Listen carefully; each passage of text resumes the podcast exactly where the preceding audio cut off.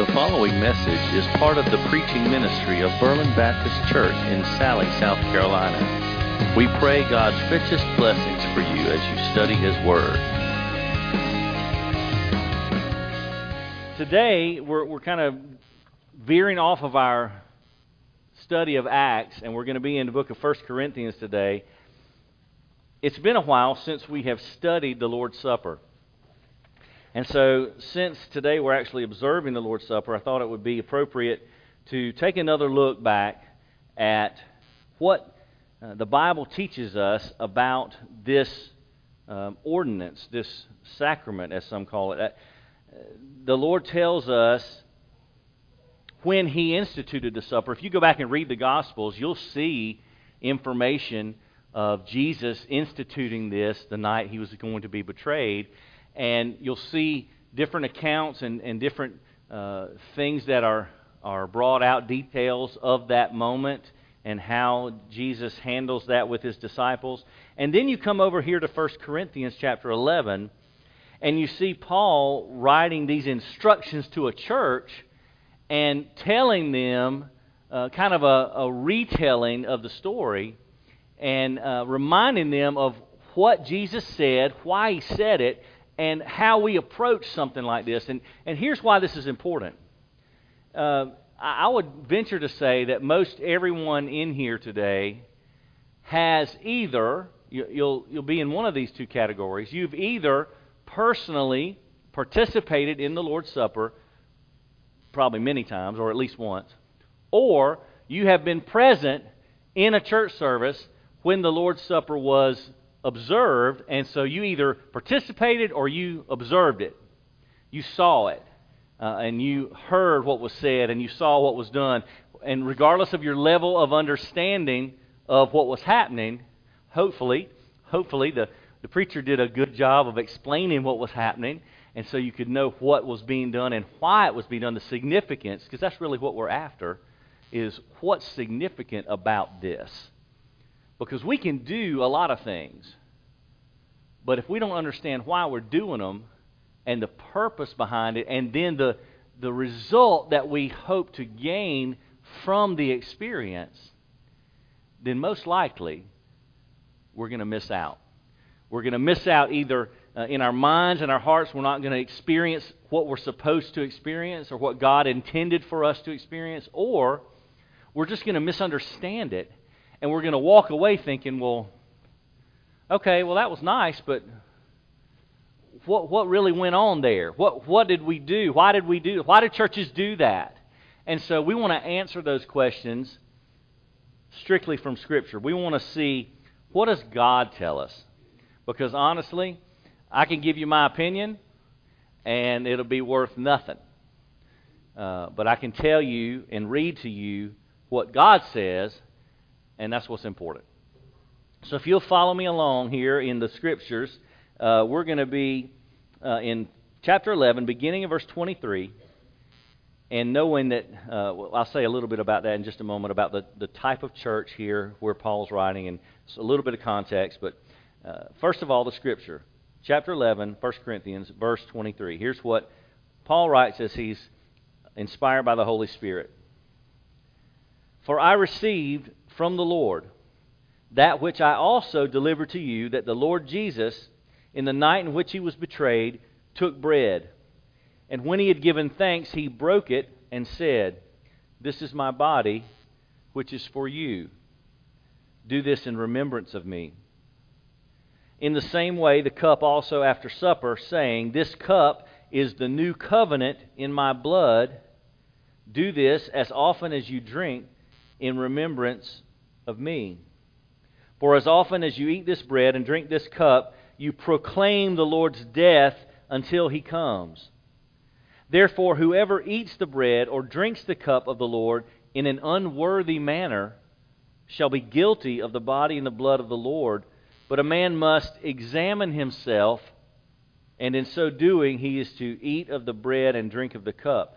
For he who eats and drinks eats and drinks judgment to himself if he does not judge the body rightly. For this reason, many among you are weak and sick, and a number have died. But if we judged ourselves rightly, we would not be judged. But when we are judged, we are disciplined by the Lord so that we will not be condemned along with the world. Father, in Jesus' name, I pray today that in these next few moments you would give us uh, understanding of your word, that you'd help us to understand what it is you inspired Paul to tell the church, and by extension, what this word tells us. And after we understand, Lord, I pray you help us to be obedient, that we would be uh, mindful of everything you've said here. Lord, I pray you just help us to live more like Jesus. Not just while we're here, but every day. We need your help to do that, Lord. So we pray you would help us in Jesus' name. Amen. Now, there's all kind of things, little details in this text. And one thing that we want to understand before we look at several purposes that we find in the text for this uh, observance here is understand a little bit about what's what's being said and to whom it's being said. So this city, we've said it before. Anytime we're in this this book, or First or Second Corinthians, we know some things about this church and this city. Here's what we know: Corinth was a very uh, wicked place. Uh, oftentimes, I have compared it to uh, just for just for uh, understanding, compared it to modern day, like you would think of something like Las Vegas. And nothing against Las Vegas, but it does have a, a nickname, Sin City, right? So uh, they made all they made all these. It was a whole advertising campaign. What happens in Vegas stays in Vegas. You know, it's like it's almost like it understood. If you go to Vegas, you got to try really hard to stay away from some things, right? It's not just like any other city. So Corinth is similar to that. There's a lot of wickedness, a lot of things going on in that city. So understand then a church being right in the middle of all that. So, what would you think the main, major um, worry would be, the main danger for this church? It would be not letting the culture influence the church. Because the church is supposed to influence the culture, right? The church is supposed to be a light in the darkness and to make uh, positive change by being a godly influence to the community in which it resides. So that's what the church is supposed to do, but the problem is that's really difficult in this context because there's a lot of things happening in this city that are not good. So Paul's writing to them, and, and as you read through these two letters, uh, you'll see different instances where that kind of comes through, and you realize, man, that must be really difficult for that church to be trying to function living for Christ in such a, an environment. So that's who Paul's writing to, and he's telling them what he received straight from the Lord. So he's giving them instructions. He's making sure they know it's not my opinion of all the things he tells them. Like, a matter of fact, even when he, he gets over to chapter 15, uh, he, he preaches the gospel to them. And uh, this is just a, a note for, for illustration's sake he kind of says a similar thing. He says, I'm giving you, I'm making known to you the gospel which I preached to you, which you receive, which you, in which you stand, by which you're saved. And he says in verse 3, I delivered to you as of first importance what I also received. So understand, Paul's making clear in all these teachings, all this help he's given to the church, he's making very clear it's not his opinion, it's not his uh, idea uh, what you ought to do. This is what he received from Jesus. Okay, so his time uh, serving as an apostle in, in the book of Acts, we're about to get to that point in Acts. We're, we're going to be next week in Acts chapter 6. So we're getting close, okay? We're getting close to when Paul, Saul, gets saved. Okay, we got a few more weeks till we get there, but uh, you're going to see then how he's transformed and begins this journey of planting churches, being a missionary, preaching the gospel, and then where all these letters came from in our New Testament. And so that's going to be really interesting. But the first thing we want to see in this text is Paul is bringing a message to the church about the Lord's Supper straight from Jesus himself. So, who better to get the information from than the person who instituted it, right? That's what Jesus did the night he was betrayed. So, Paul says, I received from the Lord that which I also delivered to you, and then he starts explaining. So as he explains, there are uh, there's a lot of detail that we'll talk about here in the next few minutes, but I want you to see six major purposes in this observance. Purposes that we can understand. What are we supposed to accomplish? Because I'll tell you this, and I think you already know. This is way more than just sipping some grape juice and chewing on a often stale wafer, you know, that sim- symbolizes some, this this is not that, okay? This is more than just physically what's happening here. This is primarily a spiritual exercise. Okay? So we have to be careful, first of all, from a human standpoint, we don't want to get distracted by the physical elements to where we miss the spiritual truth. Okay, this is a this observance, this whole act of what we're preparing to do here in a few minutes is uh, it's a solemn occasion and it has great meaning and purpose. So we don't want to miss that.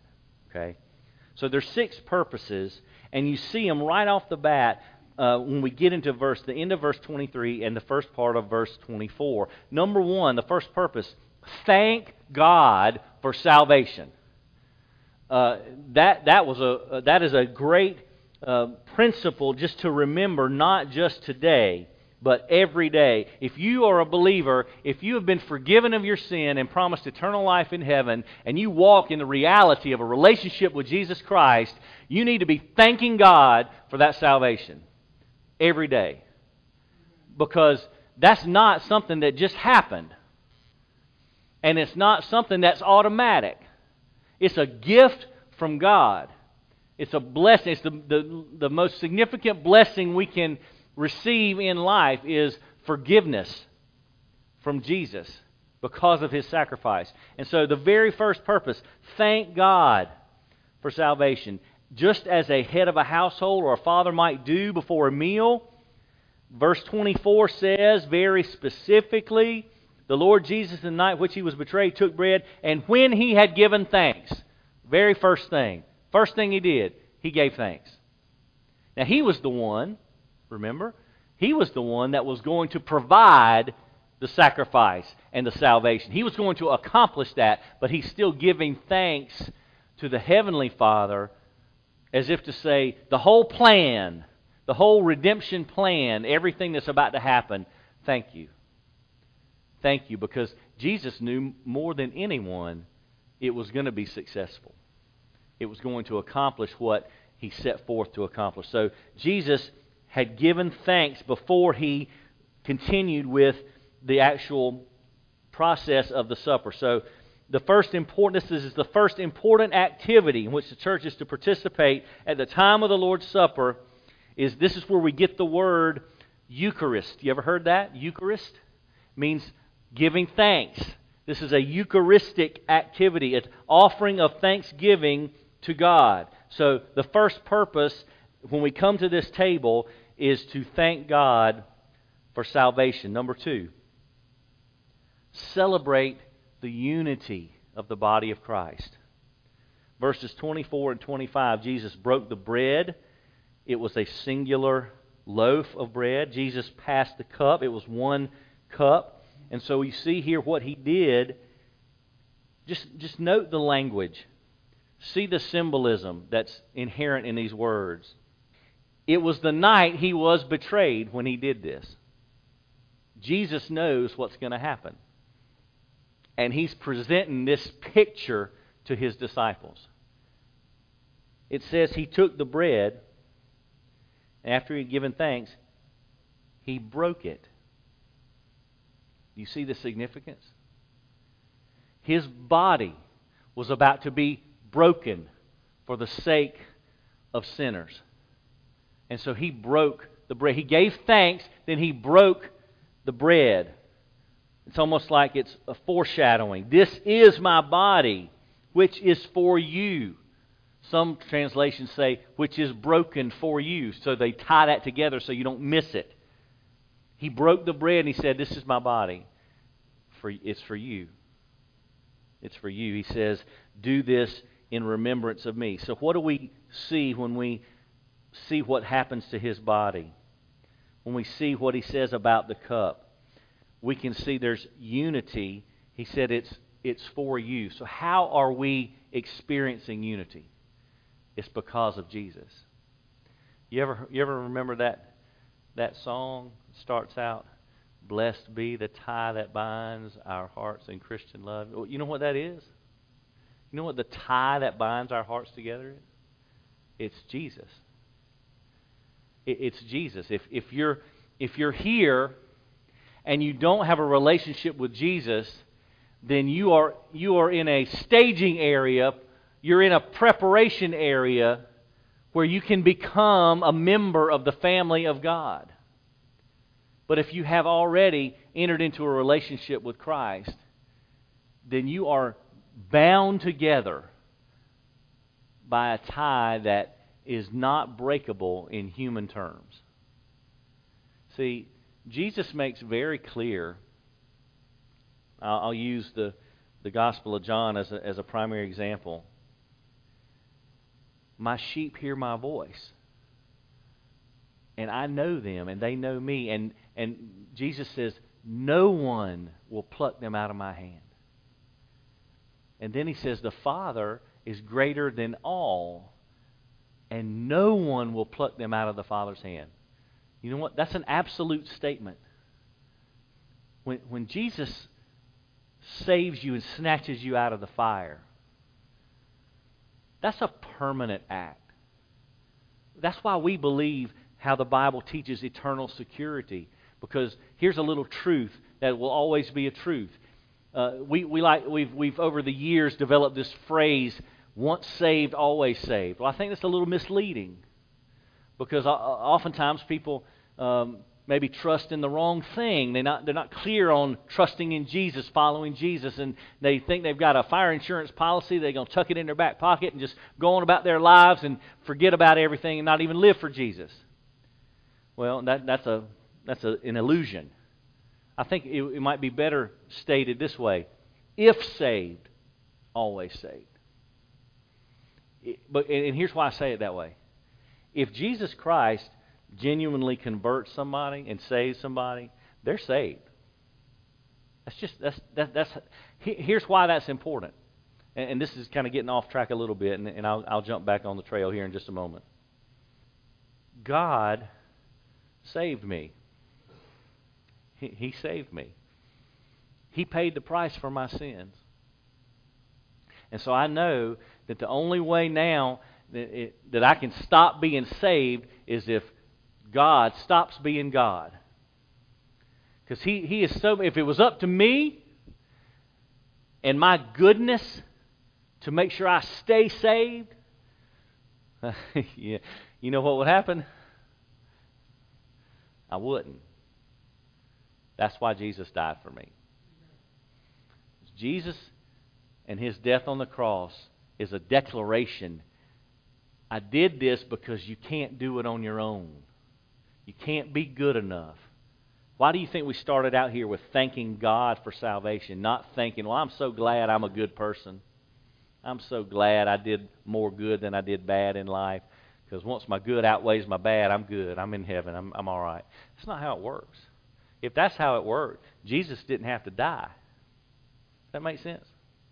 We're thanking God. We're remembering what Jesus did to save us. So when Jesus offers us salvation and then we receive that gift and we say, Yes, Lord, I'm a sinner and I need forgiveness and I know I can only get that in you. When we, when we embrace the gospel and trust in Christ, that's a, that's a transaction that can't be revoked. And so we thank God for salvation. We celebrate the unity of the body of Christ that our fellowship together our fellowship together is based on the experience of our common salvation. So it's not just for us, the fact that we share in a relation. That's why we say we're a, a family, a spiritual family. Okay, thank God for salvation. Celebrate the unity of the body. Number three, remember the sacrifice of Christ on our behalf. So we see that again in verses 24 and 25. The body of Christ has been broken for you, the blood of Christ has been shed for you. In verse 25, uh, Paul writes that in the same way, Jesus took the cup after supper and he said, This cup is the new covenant in my blood. Now, what's significant about that? You remember the covenant that God made with his people the, under Moses? And what happened to, to the, the children of Israel under that covenant? What did they do? How did they, how did they handle that? How, did, how well did they do on their part of their side of the covenant? Not too good. Not too good. They continually rebelled. They got in, they were in bondage in Egypt, you know, in the Exodus, and God brought them out. And as soon as they got out of Egypt, they already started complaining. You know, they, they had to go wander in the wilderness for 40 years. And on and on and on and on. The Old Testament shows us how Israel was unfaithful to the covenant. But this is a new covenant. It's a new covenant in the blood of Jesus. And that's always going to be successful. It's always going to do what it's supposed to do. So remembering the significance of Jesus' death is an important component of observing the Lord's Supper and obedience to Christ's command. Because he says, Do this in remembrance of me. So when we remember the significance of Jesus' death, and see, eh, eh, over the years, uh, we're in that uh, larger category of evangelical Protestant Christians, and, and that whole group of people has consistently been united on the importance of limiting participation in the Lord's Supper to those who've made a personal commitment to, to follow Jesus. Why do you think that's important? Why do we say uh, we should examine yourself? And why do we say, hey, this is, if you're a Christian, doesn't matter if you're a member of this church, if you're a Christian, this table, this observance is for you. Because you're a Christian, that means you're covered by the blood of Jesus. That means you're remembering his sacrifice. It's not about church membership, it's about uh, Christian membership. Okay? But why do, why do we say that? Why do I caution people, hey, if you, if you are not yet a Christian, first of all, praise the Lord, you're here to observe and to, to see the meaning. But if you're not a Christian, just observe. Don't partake. Why is that important? Because that's what the Bible says. That's a safe thing to do. Because the Bible says, we'll see here in just a moment, if we do this with the wrong intention or the wrong motive, and we haven't discerned the body and the blood of Christ that was sacrificed on our behalf, if we do that wrong, in our hearts, the Bible says we're eating and drinking judgment on ourselves. So, the loving thing to do for those who have not yet professed faith in Christ and followed Him, just, just observe. Because we don't want to encourage judgment on someone. Does that make sense? So that, that's following Scripture to say, I don't want God to judge you because you were uninformed or you didn't understand the significance of this act. So, so just hold off. As you, eh, you know, prayerfully, if you follow Jesus, if, if He saves you and forgives you of your sins, then there will be a time when you participate. But until that happens, hold off. Hold off. Because Jesus says this is the um, new covenant in my blood. And so that, like I said, that Mosaic covenant made with Israel, constantly broken because of Israel's sin, it was replaced with this new covenant. And Jesus' blood provided complete atonement for all the sins of God's people, past, present, and future. So that's why it's better. The new covenant is so much better because Jesus did it. Jesus did it. So let's see where we are here. Thank God for salvation. Celebrate the unity of the body. Remember the sacrifice of Christ. Number four, proclaim the sacrifice of Christ. You see what, what Paul writes here? Verse 26. After he explains what Jesus did with the bread and then with the cup, then he says in verse 26 As often as you eat this bread and drink this cup, you proclaim the Lord's death until he comes. This is a, a proclamation of salvation that is provided by the body and blood of Christ. The fact that we're just screaming out, Jesus died for us. He broke he allowed his body to be broken, he allowed his blood to be spilled, and because of that, we're recipients of the free gift of salvation. So we're proclaiming that message. This is an opportunity for evangelism, to preach the gospel, to explain that Jesus Christ came to this earth to save sinners, not good people. Sinners. And by the way, there are no good people. It's not good and bad, it's bad and Jesus. Those are the two categories. Only Jesus is, is good. That's why we need him so badly. So we proclaim this word here is uh, it's a Greek word that actually literally means proclaim. Uh, katangelo, it's a it's a very kin to the uh, the word where we get evangelism. It's in that same family. And so it's clear from verse 26 the, the proclamation of the gospel happens not only through our words, it's an opportunity for evangelism. Preach the gospel of Jesus, help people understand the substitutionary atonement of Christ. That's, a, that's probably the greatest phrase in New Testament theology substitutionary atonement. That tells us everything we need to know about what Jesus did. The atonement means he paid for our sins. The substitutionary means he stood in our place. We deserve the punishment, he took it. He took our punishment. He didn't deserve any punishment because he never sinned. We deserved it all. But he stood in our place and took our punishment. So we proclaim that gospel message through the table here. Number five, preach the gospel until Jesus returns. You see that in verse 26, that last little phrase, until he comes? So this is why the two ordinances of the church are baptism and the Lord's Supper, because both of those give us the opportunity to preach the gospel. You know why Baptist churches are so adamant about immersion? Well, one is because that's what the Bible teaches, and that's every instance of baptism in the Bible is that way. But also because visually, we just had baptism last Sunday. You remember what it looked like? Remember Pastor Todd was standing up there with Rebecca? And, and what did he do? He laid her down in the water. He brought her back up. You know what that looks like? You know why we say it from Romans chapter 6? Buried with Christ in baptism, raised to walk in newness of life. You know, that's, straight, that's scripture from Romans chapter 6. But you see the visual?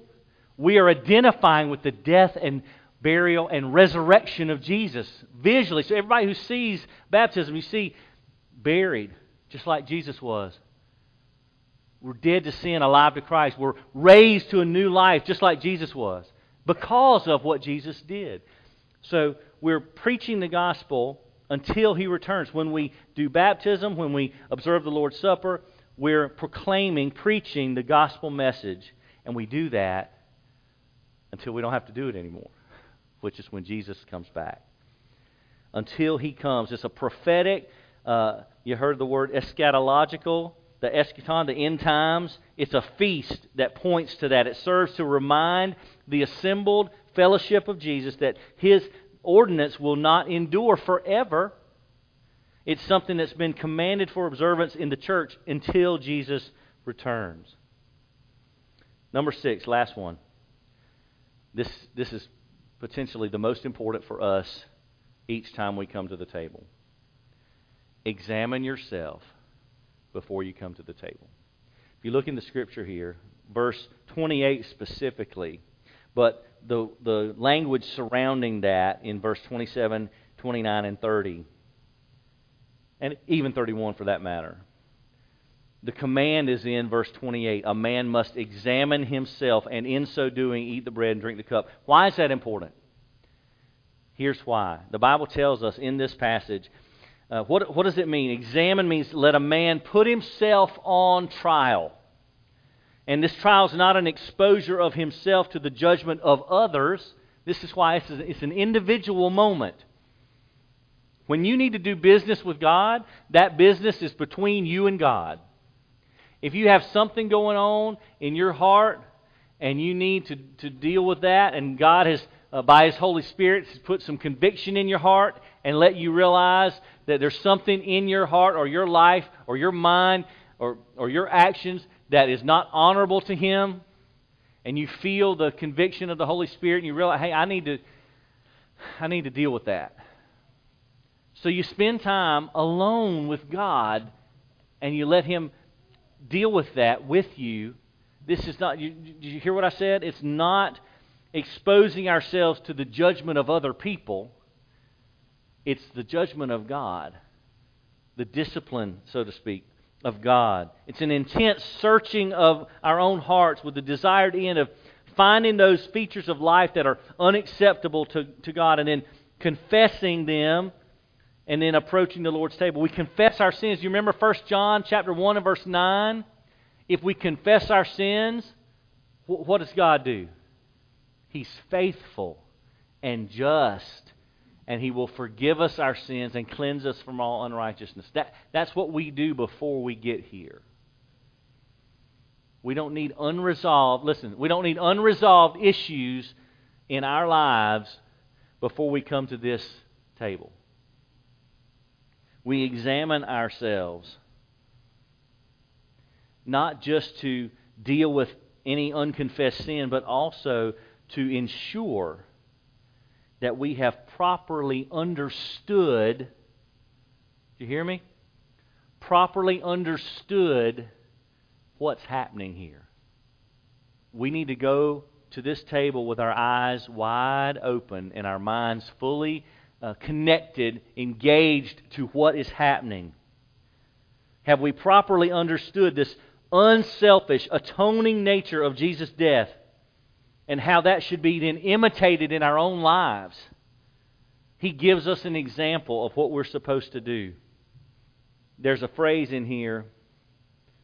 Well, it's in verse 27 and verse 29. In verse 27, uh, Paul says, uh, If you eat the bread or drink the cup of the Lord in an unworthy manner, then you're guilty of the body and blood of the Lord. Then in verse 29, it says, If you do not judge the body rightly or without discerning the body. And so, regardless of how we understand that phrase, because some, some think it means that it's not understanding that the bread represents the body that was sacrificed for us, or others talk about that Paul's not talking about the blood uh, anymore, so maybe it's just to conclude that Paul maybe has moved beyond the meaning of the bread to the idea of the church as a gathering of the body. But without discerning the body, basically, is not understanding that Christians since we are the body of Christ, are supposed to actually act like Christ. What a concept.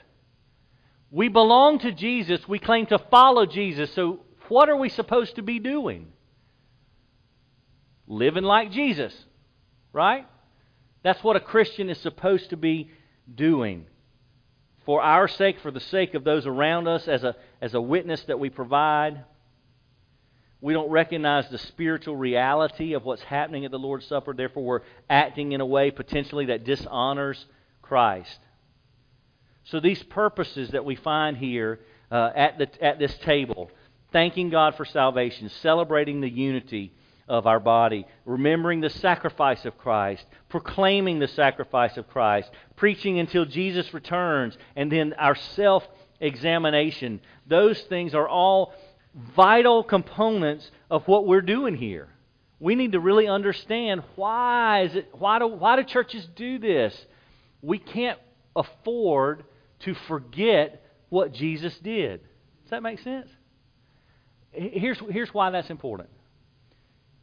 And then we're gonna we will come to the table and and actually uh, observe. You know what happens if we forget what Jesus did? You know why it's worded that way? Do this in remembrance. Why do you think Jesus would say that? Why, why do you think he would say it that way? Remember. It's, it's not a trick question. You know why? Because he knew we're prone to forget.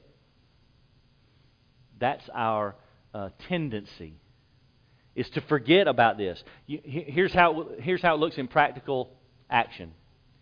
Um, somebody, I feel, does me wrong, and so I don't like that, and so I'm tempted to respond according to my flesh, get mad, maybe say something I shouldn't, or maybe act in a way I shouldn't, and certainly not offer forgiveness. If somebody does me wrong, no, no, no. Certainly not offer forgiveness, right? That's the temptation. Now, I'm just, I'm just giving you a personal, this isn't just me, I'm not applying this to any of you, but I'm just saying that's my personal uh, temptation. If I feel like I've been done wrong, that's how, that's the way I would like to react. Now, if I'm constantly remembering what Jesus did for me, if I'm constantly remembering that Jesus allowed his body to be broken for me and his blood to be shed for me, and this gospel, I'm preaching the gospel to myself and remembering the sacrifice of Christ on my behalf, remembering how much Jesus had to forgive me because all the sin in my life. If that is the, the forefront of my mind, how, how do you think that would affect how I would treat someone else? But see, if I forget all that, if I forget what Jesus did, then in all likelihood, I'm going to be more likely to respond in a different way. But see, if I'm remembering this consistently, then I'm more likely to respond like Jesus did. That's why it's so important. That's why Jesus said, Remember. Remember my sacrifice. Remember what I did for you. Remember what that meant. Remember, remember all the sin I had to deal with at the cross. So, this is what we're supposed to do as Christians. So, those are the six, or six, not the six, but six purposes we find at the Lord's table. What about if we don't do it? What, are, what about the consequences for disobedience? Godly discipline. Verse 32. When we're judged, we're disciplined by the Lord so we will not be condemned along with the world. The chief purpose of self examination is to allow ourselves to be disciplined by God so we will not be judged with the world. So we do that. We examine ourselves. We, we look at ourselves clearly, objectively, before we approach the Lord's table. And as we do, God's discipline in our lives will sanctify us toward the image of Christ and save us from the Lord's judgment. I mean, there's, there's a possibility of consequence. You see what Paul says here in verse 30. For this reason, many among you are weak and sick, and a number of you have died. There are, there are consequences for our actions, everyone. So, failing to discern the Lord's body is an indication not only the lack of understanding of the nature of the supper, but also a failure to maintain the fellowship of the body. You could look at, we won't look at it right now, but Hebrews chapter 12, verses 5 through 11, is a beautiful picture of the Father's discipline, godly Father. So, a clear benefit of the Lord's table is that we consistently be trained by the Father's godly discipline so that we may benefit from what Hebrews 12:11 says, the, the peaceful fruit of righteousness. Folks, all this is about just living for Jesus, not just for our own sake, but for the sake of our body, for the sake of our community, for the sake of the world, for the sake of others. Do you know who Jesus died for? Others. It wasn't for his own sin, it was for ours. It was for mine. It was focused on others. And we need to remember that when we come to this table. It's not about me, it's about Jesus, and it's about what he did for all of us. Let's pray. Thank you for listening to this message from God's Word. For more information on Berlin Baptist Church, we invite you to explore our website at www.berlinchurchsc.org